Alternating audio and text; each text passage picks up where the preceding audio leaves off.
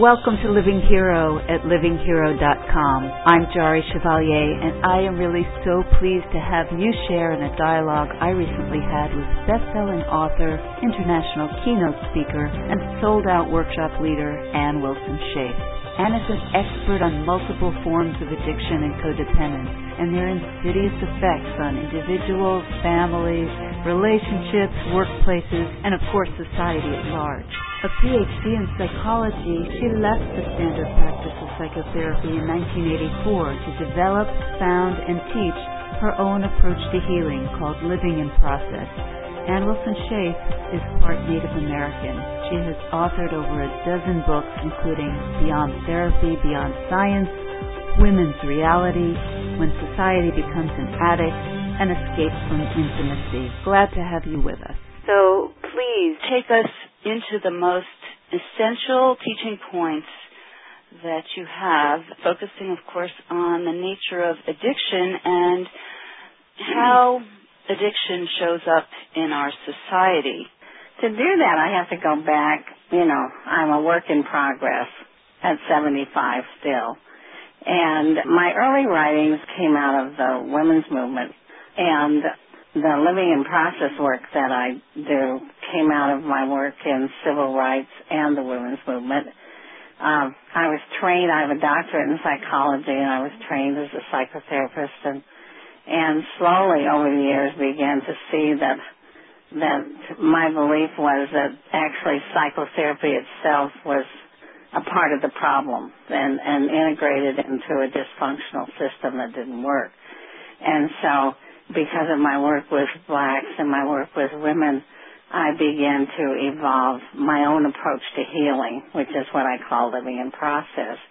And out of my observations at that point, as I worked with women, I began to see the deep rage that women had and the deep pain, and to see it from a broader perspective of not just each individual woman's pain or even family of origin pain, but pain of, of being in a society, a structured society that was antithetical to much of what women believe and feel and of their experience of the world. And so out of that, I began to notice that many of the people that uh, I came in contact with would slowly talk about being addicts of one kind or another, and I just, it was like a shock to me to realize that so many people were uh, alcoholics, and, um, you know, I had no training for that, really. I, as I went back and looked over my training to get my doctorate, I had three hours in my entire P H D work on addiction, and the problem with that was that I knew nothing, but I thought I knew something, which is, I think, still true in the professions. And, and so I, when I wrote for women's, well, about women's issues, I talked about uh, Western culture being a white male society. And my first book was Women's Reality, an Emerging Female in a White Male System. And I began to look at three different systems, uh, the reactive, what I call the reactive female system, which was an adjustment to the major culture, and then the emerging female system, which is what I think is is more true to, to women's soul and being, and then the white male culture. And and once I got interested in addiction, I began to realize that it was just everywhere. And I, I started, you know, asking people when I went to, to workshops and conferences and speeches and stuff, how many people identified as an addict, and I was just amazed and with the um, number of people that identified themselves. And I I also found that, you know, I had uh, addicts in my own family, treatment and family treatment, and, and then I combed through my own clients and found, you know, that I had people that I was treating for psychological problems and as a therapist who were addicts, and I was completely ignoring, you know, their alcoholism or their drug addiction or their sex addiction. If we could just run down a quick list of all the things that qualify as addictive. In one of my books, I think it was When Society Becomes an Addict, I divided addictions into two groups, what I call the process addictions and the substance addictions. And I think we're much more familiar with substance addictions like, you know, alcohol, drugs, prescription drugs, food, sugar, things that we ingest that change our brain chemistry and change our thinking and perception and the way we see the world. And then I began to look at the process addictions where we're addicted to to a process like sex addiction, shopping addiction, um, where the characteristics are exactly the same, but they're much more subtle and they're much more integrated into the society. Money addiction, for example, or spending, and began to see that the addictive process was the same. It's almost like changing channels. I've, I've never seen anybody with just one addiction. If you deal with your alcoholism, your sugar addiction almost always comes up, or your money addiction, or your sex addiction, you know. Uh, so I began to see that what I call the addictive process was integrated into the society. And I remember when I said that at one conference, there were about a thousand people there, and I said, the society itself functions exactly as an active alcoholic. I had never said those words before, mm. and when I said them, I caught my breath, and a thousand people caught their breath, and there was this silence that hung in the air, and then people were on their feet applauding. And, and that's when I began to see that the society not only supports addiction, and I think I think the reason it supports it in some ways, there are many, it's very complex, but I think the reason it supports it is that in order to tolerate the society we've built, this Western culture that we've built, we need to be out of touch with ourselves. And there's nothing better that works for that than addictions. And I have said that the person who's best adjusted to this society is the person, the zombie, who's not dead and not alive, because the society needs you to do its work, but it doesn't want you to be fully alive, or you can't stand what's around you. And I think we're seeing that right now in Western culture, that it's more and more obvious.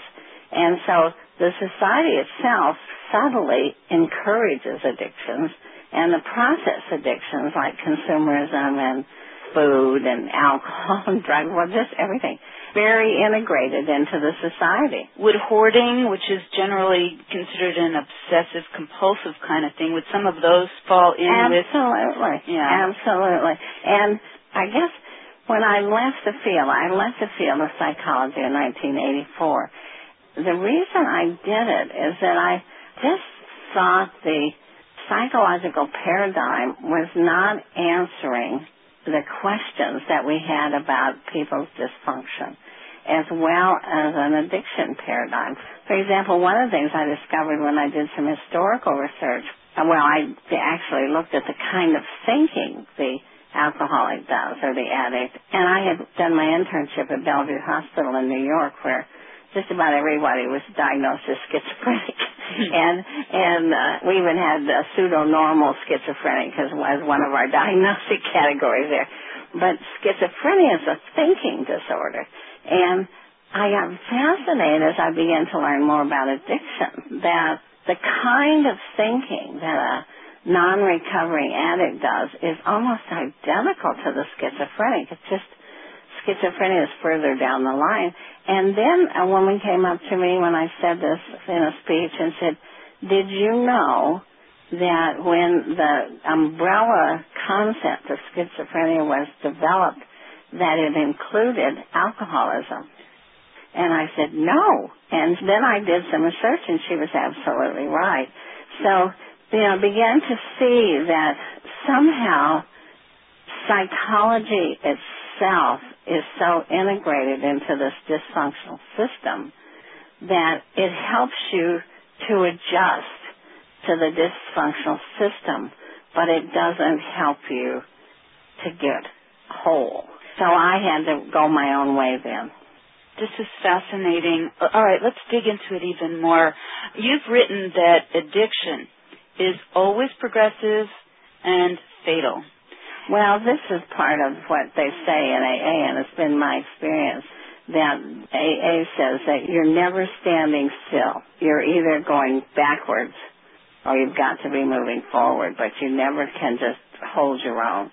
And that has been my experience in working with addicts. And even, like, if you have a person who's a relationship addict, in a relationship with a non-recovering alcoholic, for example, most of the time that person, that Al-Anon in relationship with the alcoholic, will die before the alcoholic does. And relationship addiction will kill you faster than alcohol does. And all of them lead to death of the spirit, and then the death of the body follows. So it is a progressive fatal disease. There's no question about it.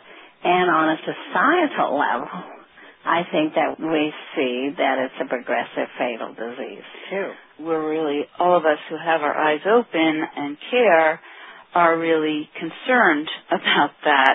And since you're thinking about these things all the time, do you think that Western industrial society still has an opportunity to hit bottom and perhaps find a way to sobriety and a life-affirming way of life? Or do you see it that Western industrial society is going to collapse and die altogether? I'm not a very good soothsayer. I don't know. And I also, you know, don't tend to think that way.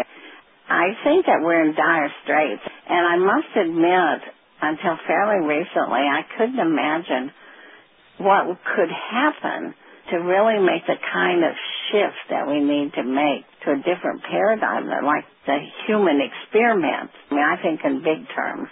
And I don't think it's just the society. I think it's the, the whole human experiment. And Western culture, of course, has great influence on that right now at this particular point in history. You know, maybe we have to get hit by a meteorite or something. I I couldn't imagine what would happen. And with what is going on now in the world with the economic situation and also the environmental situation, those two things especially, I find this a very, very hopeful, exciting time, because I think that no matter how we try to patch it up at this point, which is what I think we've been trying to do for some time, you know, focusing on the symptoms, you know, whether it's health issues or politics or economics, or to me these are all symptoms of the bigger issue. And I think that we're at a point where we can't go on as usual and just try to patch it up, that we're going to have to do something radically different and move up, as I call it, to the perspective of the eagle and look at a bigger picture. And these symptoms can keep good people who really want to bring about something good, can keep them so busy that they don't see the bigger picture, I think. And I think that may be part of the issue. But so I don't know whether we can hit bottom and recover. I don't think that if we have any sense at all that we want to patch up and heal this system. I think that we have to move into a really different paradigm and a really different way of living with ourselves, with the earth, with each other. And what it will take to do that, I don't know. But in, in my living in process work, I believe, and I've seen, is if we just participate in the process and trust that process and do the best we can to participate, something comes out that we can't always anticipate. Like your experience on stage when the truth broke through, surprised you. Right. And and so I don't have to know, you know, where I'm going. I don't have to know that. And I think that, you know, it takes a, a tremendous amount of trust to just keep participating uh, because Western culture is based on the illusion of control and the belief that, first of all, nothing would happen unless you make it happen, and you have to manipulate and control it. And we're not doing a very good job with that paradigm. You're listening to Living Hero at living hero dot com. I'm Jari Chevalier, and we are talking today with holistic healer and native elder Anne Wilson Schaef. I remember at one point, one of the women's magazines in New York asked me to do a article on women's spirituality, and I had lunch with the editor, and we were sort of talking about it. And I said, well, I really haven't thought about this specifically in this way. And she said, well, what would you write? And I sat there quiet for a few minutes, and I said, well, spirituality is process. And um, participating in your process is your spirituality. And I said, you know, I don't think I can do an article because that's all there is to it. I have another question for you. Okay. Now, when dealing with addictions and when there are people resistant to change, but they're doing a lot of harm and damage to those around us, so let's just extrapolate and say that we're dealing now with the society that is really killing the planet. Mm-hmm. Can you see, I mean, there's prevention and there's intervention, right? And prevention so far has not really, the precautionary principle and all that has not really been used in planning the society or getting us to where we are. So do you see the possibility for measures of intervention, and have you imagined anything that could be different from what has perennially been attempted, which are nonviolent protests or militant uprisings? Well, let's start with the elements of intervention. With an intervention, you have to have done your own work beforehand, the people who are doing the intervention, so that you are clear and you are not embroiled in your own anger, fear, et cetera, et cetera, et cetera. So that's, that's one thing um, that I think is absolutely key in an intervention, that you, you don't get enmeshed in those feelings and emotions and sidetracks that we usually would get involved in in human interaction. Then you also need to be willing to state consequences if the person does not, like, go to treatment and start recovery, and that those consequences have to be something that are important to that person. For example, you know, in the history of treating addiction, we found that one of the most effective consequences with many people is their work, that they will lose their job. And it's very interesting that many people who are addicts are much more willing to lose their relationships than they are their job. So if you can involve the work in the mix, that's very important. And the next thing is that you have to be absolutely willing to act on those consequences. Well, I think we can take this model and just stretch it for a minute. I haven't even said this before, so see, this is why I love talking and listening to myself, is that I think we can take this model and say that's what the earth is doing right now. The earth is saying, these are the consequences if you continue the way you're going, and I'm going to do them. You know, and there, of course, obviously, we hear in the news every day, there are people who don't want to listen to this. But there are also people who do want to listen to this. If we don't listen and, and change our paradigm, I believe that the earth will show us the consequences. And if you believe in wholeness, and that we are part of the earth and the earth is part of us, that, you know, this is very effective. And whether it gets our attention in time or not, we don't know. That's in the crystal ball we can't read. Exactly, or, or we don't need to read it. I'm thinking about what you just said about the first issue, you know, that the intervener or interveners need to have done their own work. And I was thinking about human beings on the mm-hmm. planet and of really advanced wisdom figures. And then when you said about the earth, I thought, well, that trumps everything, you know. But people being able to possibly do something in your own lengthy healing process that you've shared so generously in your writings you share that you've uncovered and really deeply explored your own Native American roots and the indigenous wisdom teachings from a number of different Native cultures around the world. Yes. And you speak of the need for this radical paradigm shift to the new old ways that are connected to the old ways of these Native cultures. Mm-hmm. So how about talking a little bit about what you meant by the new old ways, what they entail, and if there's something new in the vision of how they would come out in this next incarnation, that'd be great to hear about too. Okay, well, um, as, you know, those who've read my books know that, that I was raised as a white kid, and my family moved away from where we're from, which is down here in Arkansas, when I was seven. My father started doing research for the government, but the reason I see now that they did that is at the age I am, I would have possibly been carted off to a, a residential school, Indian kids were at that point, and they protected me from that.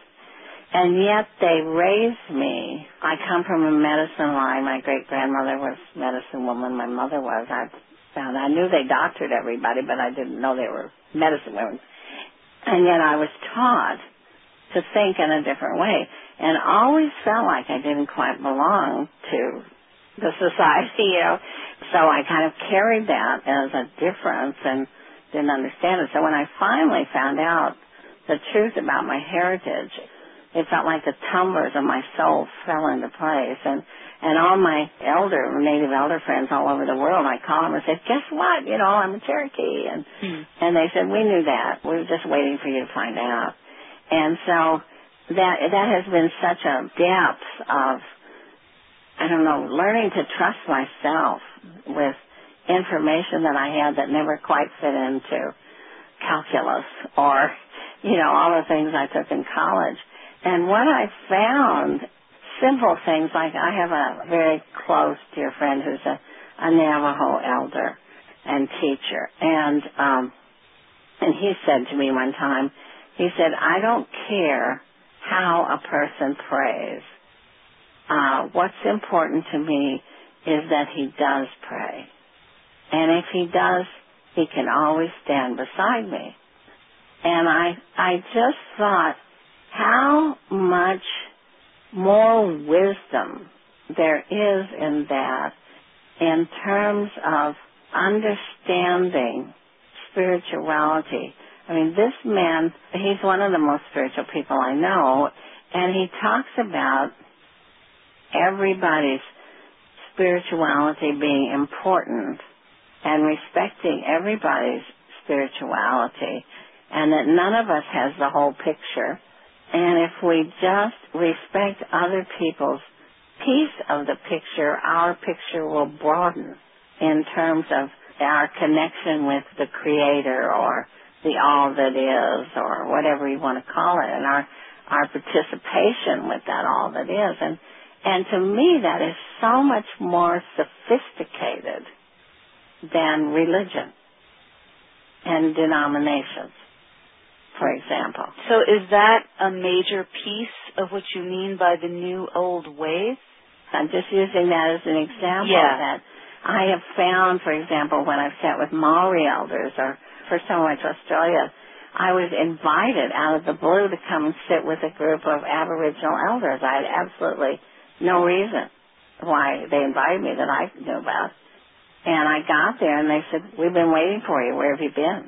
Mm-hmm. And then they just started, they ignored me and started talking. And I sat there and sobbed because I suddenly realized that they were articulating my unspoken knowings, and that, you know, the wholeness of these teachings. I, I think the New Age has kind of distorted it in a way, but the wholeness of this teaching is so much more inclusive than anything that we have in Western culture. And I think a big part of that is our science. I mean, we have developed a science that breaks things down and isolates them so that we can study them. And we have very little knowledge of wholeness. Do you see what I mean? Absolutely. The fragmentation of knowledge. Exactly. Exactly. And um, one Aboriginal elder said to me, who was the, the last priest of his tribe, the last one to speak the language, adopted me into his family. And he said, you white folk, uh, centuries ago you went the way of science and technology, and it will destroy the planet. And I hope that you see that before it's too late. And so when I started going after Western science, for example, I felt like I had, you know, let a tiger out of the cage. I mean, you know, even to, to fundamentalists who don't like Western science, it's like a religion on another level. So to say that Western science may not be the best science there is, or that there even are other sciences, and that these sciences may have a fuller perception of the world than Western science is huge heresy. And yet my experience is that that is true. And I am not saying that we need to go back. I, what I'm saying is that we need to move forward trusting um, the process, if you will, of evolving into something fuller than anything that's known at this point. A new integration. Yes, yes. But not with our heads. It has to be with our whole beings. And and this is one of the problems, I think, in, with addiction and with Western culture, is that we try to solve things with our heads instead of with our wholeness. And that just doesn't work. It just won't work. I was thinking with one of the questions you asked earlier, like some of the groups, like Greenpeace and groups like that, at one point asked me to consult with them um, about, you know, what they were doing. And when I met with them, it was their content I supported and agreed with, but their process was, we're going to make them see this and we're going to make them do what we want. And I said, you're not there yet. You know, if if you think that, that the way to do something is try to control someone else and force them into the way you think, you're part of the problem. And I think that that's what we've seen when you asked me about the riots and the, the peaceful protests and the riots. I think that somehow it has to come out of our participating in a different way. Any vision of that at all? Not a lot. Okay. I have another question. First of all, I'm not sure if you are at all familiar with the work of David Schnarch. Are you?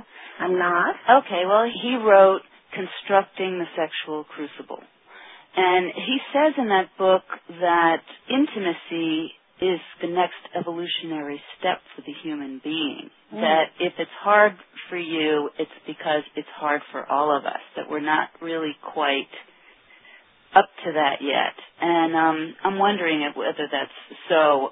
You wrote a whole book called Escape from Intimacy. I did indeed. And I really would love to hear from you about humankind's escape from intimacy and what that's all about. I think it's a very important part of this whole exploration. Well, see, I probably would disagree with him, but it's hard since I don't know his work. But I'm not sure that this is a human issue, because one of the things that this white male system, addictive society, I now call it T M M society, technocratic, mechanistic, um, materialistic society. It keeps evolving its name in my work. But one of the things that it does is it has what I call a pseudoponic ego. And that's part of the people in the society and the society itself. And the pseudopod's a false foot. And the amoeba, I always like the amoeba. And the amoeba sends out this false foot. And it, whatever it comes in contact with, it, it pulls into its food vacuole. And if it likes it, it keeps it. If it doesn't like it, it spits it out. But if it likes it, it becomes a part of the body of the amoeba, indistinguishable. And I think that that's part of our thinking process in Western culture, is that we think what we think is reality. We think our perceptions are reality. And so often we will hear things like, this is a human characteristic because it's a characteristic in this society. Yes. And I'm not convinced that it's a human characteristic to escape from intimacy. I just have not experienced that as a human characteristic. I have not seen it. I think it is very much a characteristic of this society. And I think that, and my experience is, my observation that, that we are more manipulable when we're not intimate with ourselves or with each other. And we have been taught over time to be terrified about really knowing what's going on inside of us and who we are and working through our issues and facing our issues. And we are even more terrified to actually connect with another human being. And sex is a part of that. But sex is a meaningless part of that unless it's also on a spiritual, emotional, holistic level. And so to say that this is a human characteristic, I just, I can't go along with that. In human beings in Western culture, yes. But what is that escape from intimacy about? You say it's fear and that it's taught. And so can you go into it just another layer deeper than that? Well, I, anything that's learned can be unlearned. And the living in process work that I do with people, one of the aspects of that is what I call deep process work. I sort of think of it as, remember the opening scene at Macbeth where the witches are around the cauldron, bubble, yes. bubble, toil and trouble, you know. And I think that a part of our work as human beings in this life is to bring as much as we can of our unconscious into consciousness so that we know what we're dealing with and we have the opportunity to heal it and deal with it. I believe that's a big part of why we're here and what life is about.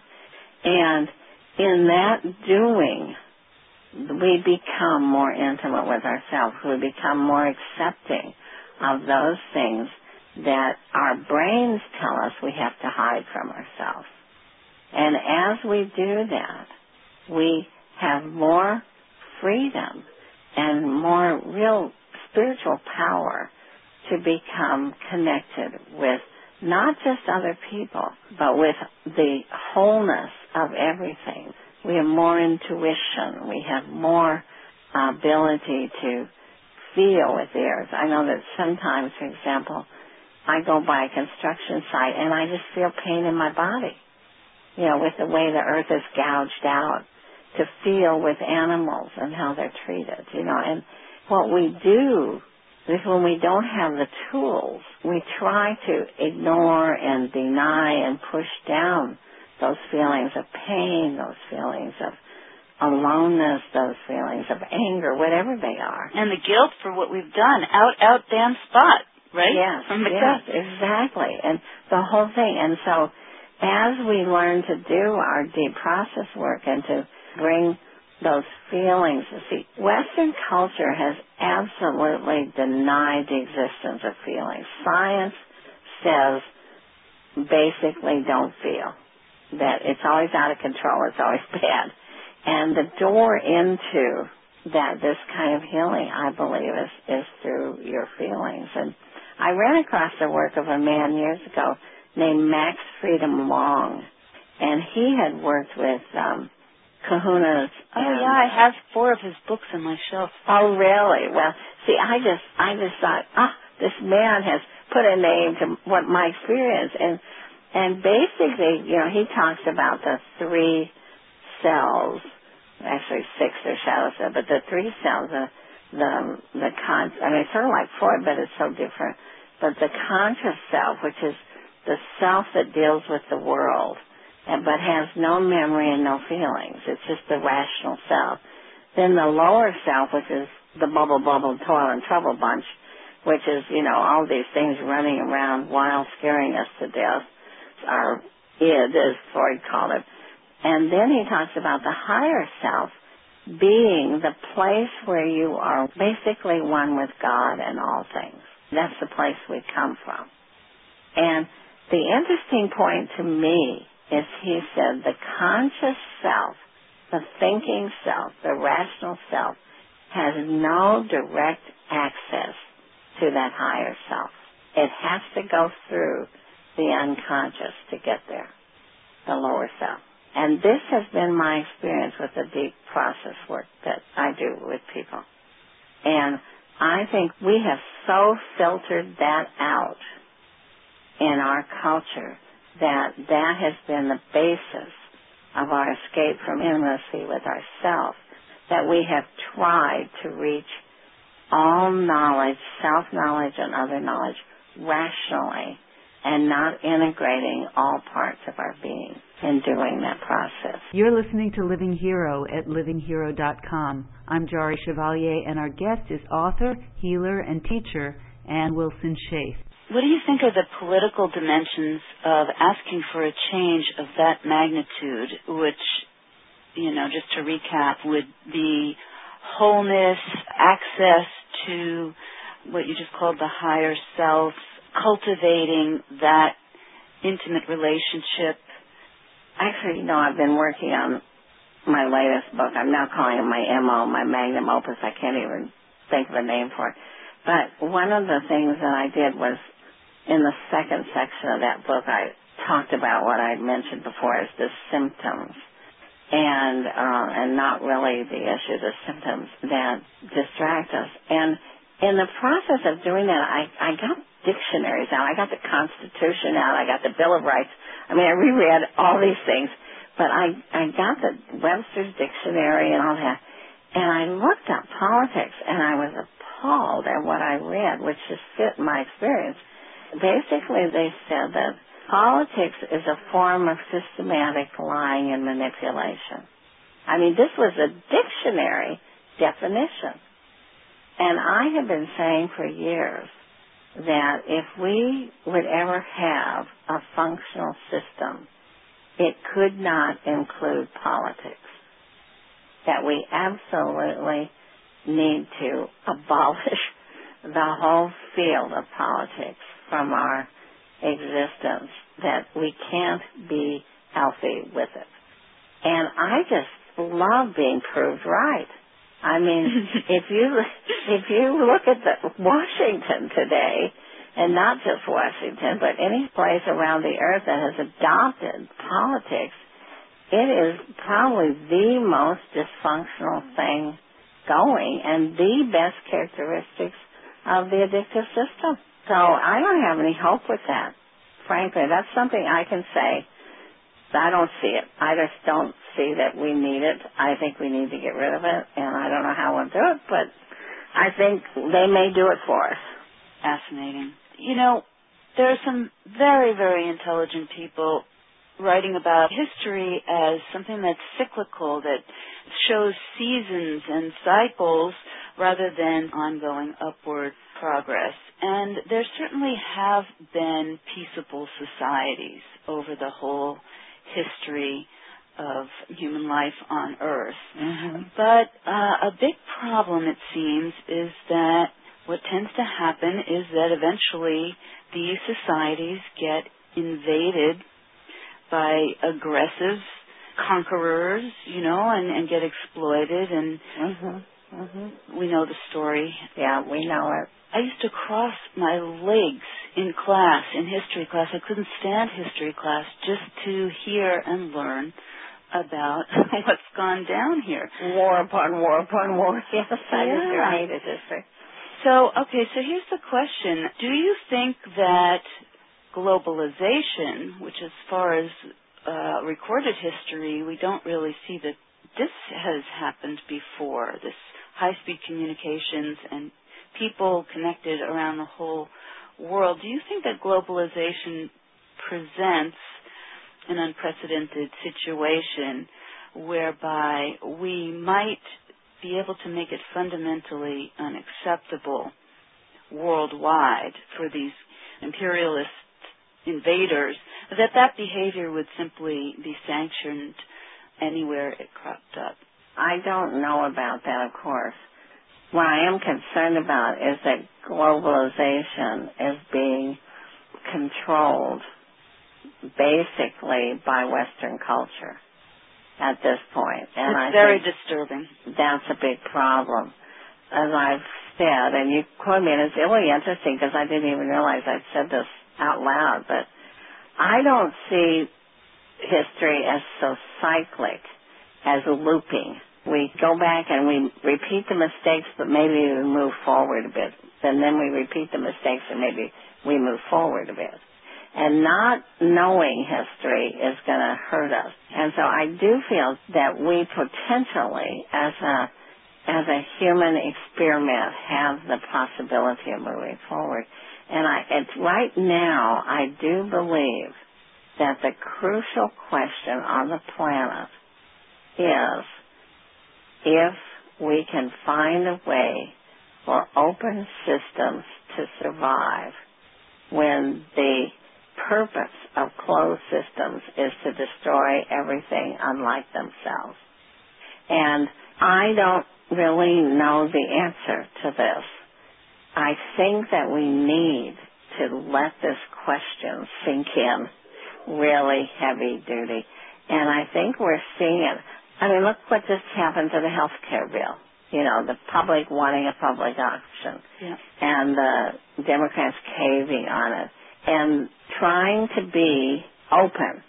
People trying to be open for innovation in some way. And dealing with a system that's saying, if this is there, I will absolutely kill it.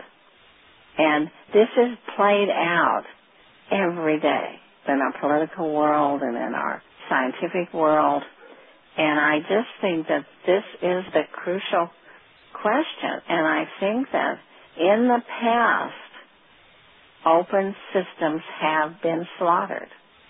And if we can ask this question, and we have to ask it with respect to the planet, and take it seriously, I think that we can begin to generate other options. And to me, that's the most exciting thing. And that's all five hundred fifty pages that I've written on my M O right now. I'm ready to chuck and just focus on this question for my next book. Because I do believe this is the crucial place where we are as a planet. In order to do that, we are going to have to accept input from everybody on the planet, and especially from people that are unlike ourselves. That's very hard for a culture like ours. You wrote in one of your books of multivariant and multidimensional thinking. It just seems like that is what is called for to kind of take the octave on a question such as this. Yes, I think so. So can you define what you mean by that, just so that those listening to the conversation and wanting to uh, go away and think about these things some more can join you in seeing what you mean by multivariant and multidimensional okay, thinking? Well, so much of our training in Western culture, and you know, and you and I have, have run into that in, in our conversation too, our training is dualistic, either this or that. And everything is set up in a binary, a dualism. Mm-hmm. And one is right and one is wrong. And you have to choose and then fight for that, basically. If I'm up, you're down. Yeah, and the up, down, too. I mean, it's, but it's always just two directions. And there's a couple of little things that I've been doing in my writing, which I get a lot of flack about from editors, by the way, is that instead of saying but, you know, so if you say, well, you know, this culture isn't very functioning very well, but it's the best we ever said. Instead of saying but, I always say and, because the but sets up a dualism that negates the first part of the sentence. Yeah. And so I just encourage people every time they want to use a but to say and. And it's amazing what that does to your brain. You know, your brain stops and you say, that doesn't sound right and I'm uncomfortable with that. And all, you know, all these things happen, but, but something begins to shift. The other thing I do is whenever I set up a dualism, even in my everyday life, oh, should I do this or should I do that? Well, usually I don't want to do either one when I set that up, almost always. And so I stop and I say, okay, what's the third option? In one of my books, I don't remember which one, but I call, I said this is like Lincoln logs. This is the building block of the society, these dualisms. And we run back and forth on these little Lincoln logs. These little kids don't even know what they are anymore, but it's like we build these dualisms. We run back and forth on them, and we stay stuck on them. And the purpose of dualistic thinking is, first of all, it, it simplifies our world so that we don't see the multivariate dimensions, the, the fourth, fifth dimensions and directions. And the second is that it keeps us stuck. And so we really don't have to deal with the world. We can only deal with our very, very limited conceptualization and thinking. Mm. And we are capable of so much more. We are capable in thinking of sixteen directions in the same time and several dimensions and layers. And as we open our minds to that kind of thinking and don't stay stuck in the way we've trained. Like, I had a friend who taught uh, uh, composition, English composition and writing yeah. in, in inner city Detroit to these wonderful black kids. And he said, I'm teaching them how to think. Comparison, contrast, dualism, you know. Mm-hmm. And I said, you're running their minds. That's what you're doing. You're running their minds because they think all over the place. And you're trying to teach them that this is the way to think. This is only the way to think in Western culture. Only the way to think in Western culture. It's not taught anywhere else. And so I think we have to open that, again, open system, our mind, so that we go off in lots of directions and always look, just starting with saying, what's the third option? When I was a therapist, lots of my women clients would say to me, I, I can't make up my mind. Should I stay with my husband? Should I leave my husband? And when I, you know, explored with them, they didn't want to do either one. You know, they they were stuck, and they used it to be stuck. And as long as they set it up that way, they framed it that way, they were indeed stuck. And I think that's part of why we as a culture are stuck, because our thinking is so framed that way. We ask our questions and terms of dualism. Do you think we should do this, or do you think we should do that? Do you think it'll come out this way, or will it come out that way? When we do that, we're adding to the stuckness. So to expand our minds and expand the way we see the world, always come up with a third, a fifth, a seventh. I love your teaching. Uh, you've said repeatedly in your books that uh, you've continued to stand by the twelve-step programs as the most reliable ways to heal from an addiction or a life of addiction. And the first three steps really involve a good deal of surrender. The first three steps are admitting that we're powerless over the addiction, mm-hmm. coming to believe that a higher power could restore sanity to our lives, and turning our life over to that higher power. That's a lot of surrender. That's a lot of letting mm-hmm. down. Mm-hmm. And so could you talk a bit about the power issues involved in upholding this addictive society and what is actually, since you've worked with so many people with this deep process work, what is going on in the nature of the person when they finally are willing to undergo that spiritual surrender? Well, I can talk from my own experience that, you know, as a feminist, when I first read that first step, I got furious, absolutely furious, and I said, I never again will be powerless over anything, you know, and I just, and that's all I saw, that, that I am powerless. And I just couldn't, and I, it took me like three years. I mean, I'm a person who's very dedicated with what I do, and I'm also a person who's very honest and and won't say that I've completed something when I haven't, you know. Mm-hmm. And so I was stuck on the first step, that first part of the first step. And then when I, I, it took me a long time, and I finally saw that it said, I am powerless over alcohol. And then I could say, I am powerless over the addictive process. Something has a hold of me, of us, that we, you know, that we don't know what is, basically. Then I could move on, and then I got stuck on the last part, you know, and my life has become unmanageable. I thought, well, it's not really unmanageable. It's terrible. It's painful, you know, but it's not really unmanageable, and so I had to stick with that. And And I think really working the steps that way is very, very helpful.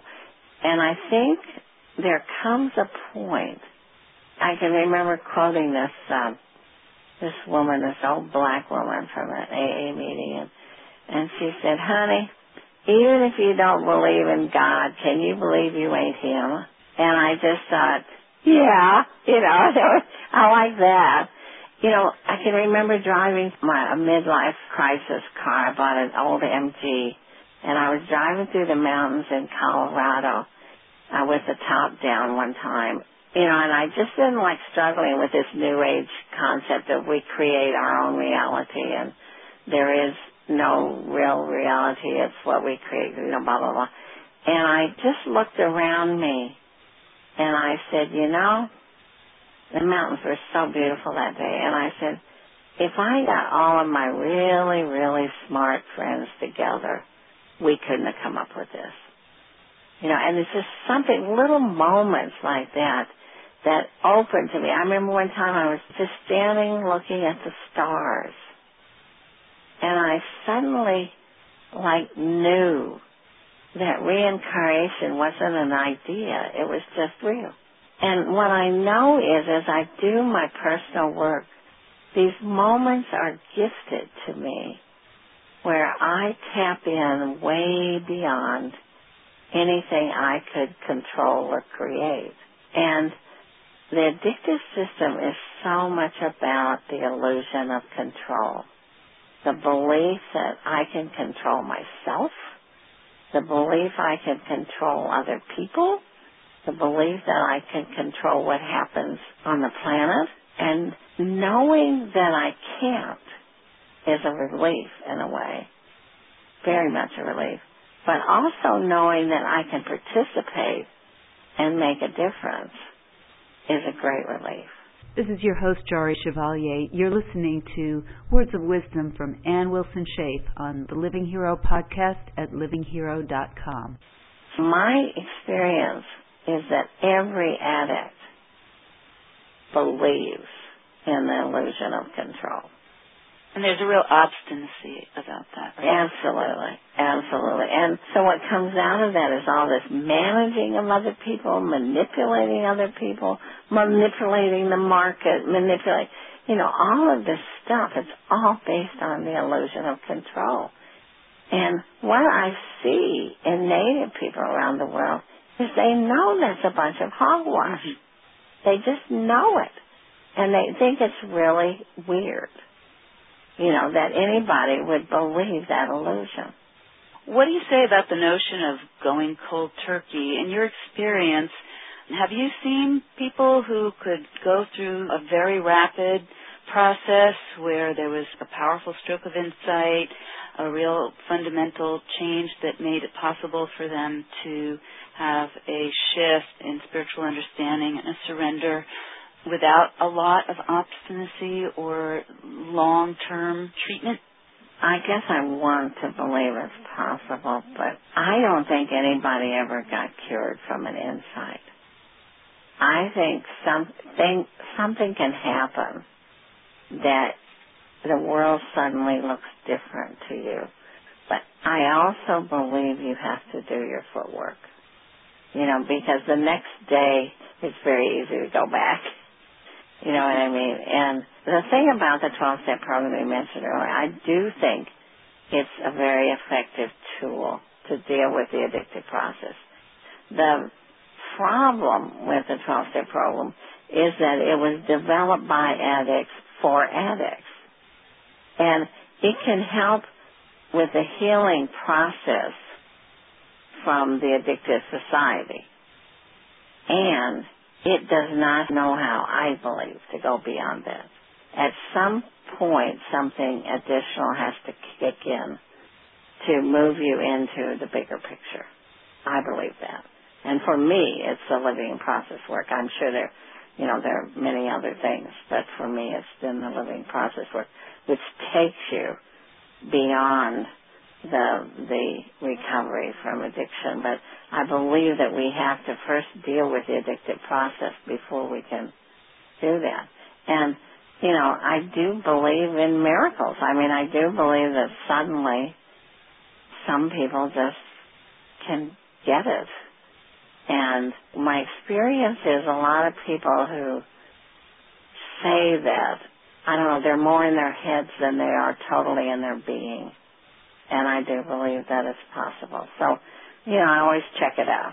I just check it out myself and see if it what it feels like to me when people say that, because often they've got something in their heads, but nothing has really changed. I guess, you know, people who come to you to do work with you are self-selecting, and maybe they are uh, aware that they have a capacity or a readiness. When you think about humanity as a whole and the masses, masses and masses, uh, the billions of people on this planet, do you think that humanity is capable as a whole of doing this kind of really deep change and shift work? Or has it always been sort of a very small, self-selecting subset? I have no idea. I know that I want to believe that humanity as a whole has something as it operates as a whole that is much bigger than any of us has individually. And that healing can happen. And um, I'm just amazed to see how some people just do heal. And I also am amazed to see, as I, you know, meet with various people around the world, that some people that you wouldn't anticipate are already there. Mm-hmm. And so you, you just have to broaden your perspective. It's like we don't know enough. One of the things I love about Native people is they know they don't know. You know, they know that we don't know enough. For example, maybe the only way that Western culture can really look at itself is if the, the Muslims force us to. You know, I mean, you just don't know the purpose and the reason for all these things. And, and one of the things that I do in my own life is I always just look at the outcomes. When people say they're doing this or for this reason or that, then I look, well, okay, then how how did this turn out? Or what is the outcome of this particular decision? And that gives me more information about what was really going on than what people think and say was really going on. Mm-hmm. And so, again, I you know, I just think when you think of this massive billions of people, goodness knows. I mean, it, it's a lot, but there are also, I think, energies and forces and processes that are so far beyond our comprehension. Like when I said maybe it'll be the earth that teaches us this. We're so arrogant as human beings to think that we know it all, and we don't. So you recommend less hubris? Yes. Now, in your book, Living in Process, you said that discipline is freedom. How is discipline freedom? Because I think that there's something turning in there, something interesting. Again, it's just my own experience that when I approach, so let's say my writing, when I approach it in a disciplined way, when I organize, um, well, I teach writing sometimes. I have writing seminars, and my belief is anybody who wants to be a writer already is a writer, or they wouldn't want to be a writer. And so my issue is to just help bring that out. And so one of the things that I do is, you know, give them exercises to become who they already are. And the, the thing of it is it's, it's already there. When I was a student in college, one of the things that I learned is, in writing books, for example, is to do an outline. But what my English comp person told me was You have to do an outline, and then you have to stick to it.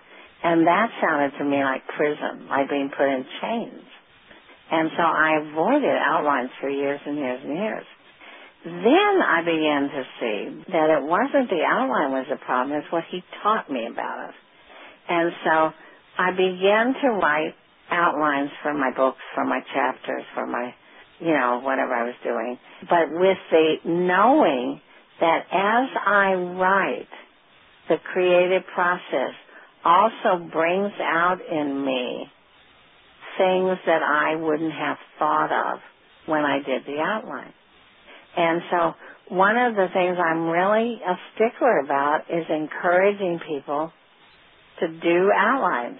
You know, I'm just thinking about poetry, too. I was just referencing my own experience and what I've heard from teachers and other poets, that there have been times when needing to write in a sonnet form or some other formal constraints actually became kind of a safety net through which the mind could be wildly creative and exactly. free. Exactly. And I just find when I have my, when I'm clutching my little outline to my bosom, and that I feel like I have the freedom for my mind to just race in any direction it wants. And the way I do my outlines is I write down all these ideas, because when I start on a project, the ideas just start coming. As one of my friends says, I have really great writing spooks. And what I do is just write down ideas, write down ideas. And then when I make my outline, I pour all this stuff out, and lo and behold, the form is there. Mm-hmm. The and form emerges. Mm-hmm. And that gives me the freedom to absolutely expand beyond anything that I would imagine that I could do when I'm actually start writing. And I come up with things I never would have thought of. And so that's my experience, that I keep laughingly saying that if I had my way, I would organize the world, because I'm always, you know, organizing my books and organizing my household. And but when it's done, I have so much more freedom. Yes, yes, I have the same ways of being that you do, and my experience is also that by having things cleared away and having a sort of rhythm to life, that it does give a lot of spaciousness. Mm-hmm. Mm-hmm. People tend to think about it as constricting, and I don't. Just to wrap up, what's happening in your life in the present? You mentioned working on your your M O. Working on that, I'm working on a new book on women, because I just think women are lost right now, and I want to say some things. And I'm working on a cookbook. Cookbook, excellent. Yeah, I've been. I have over seven thousand cookbooks. I love cookbooks, and I've been a food consultant for seminars and workshops all over the world. And I've discovered some just fascinating things about, you know, what our grandmothers knew, and ancient cooking all over the world, and then if we eat with varied cuisines, how much healthier our life is. Mm-hmm. And so I'm putting that all in a book, just having a great time doing it. Do you still have a community of people living in Boulder, Montana? We do. We have the old Boulder Hot Springs out there, Inn and Spa, one of those big, old, rambling hotels, and we slowly, slowly have been restoring it since about nineteen eighty-nine. It's not completely restored, but we have a beautiful spa and a lovely retreat and meeting places, and we serve excellent food, of course. And it's a very healing place. It's in a valley. Uh, we have seventy hot springs on the property, and it's in a valley where the native people, the original people there, would never fight or have hostilities, because they said everyone should be able to come for healing to the springs. And so they had ceremonial things there and trading and kind of gatherings, but never, they would never fight. And it's called Peace Valley, and it's, it's just such a healing place. My grandson said to me when he was really little, he, he loves to go there, and he said, uh, He said, Grandma, you should call this a hotel. He said, a hotel's where people go and they spend the night and they leave. And he said, he said, this isn't a hotel. People come here and they want to stay a while. He says, really healing. If and, people want to uh, look it up, how do they find out more about the possibility of visiting? Just look under Boulder Hot Springs. We have a great web page, and it shows the rooms, and they're all decorated with antiques, and it's a lovely old place, just wonderful place. Sounds great. Well, I so respect your holistic work.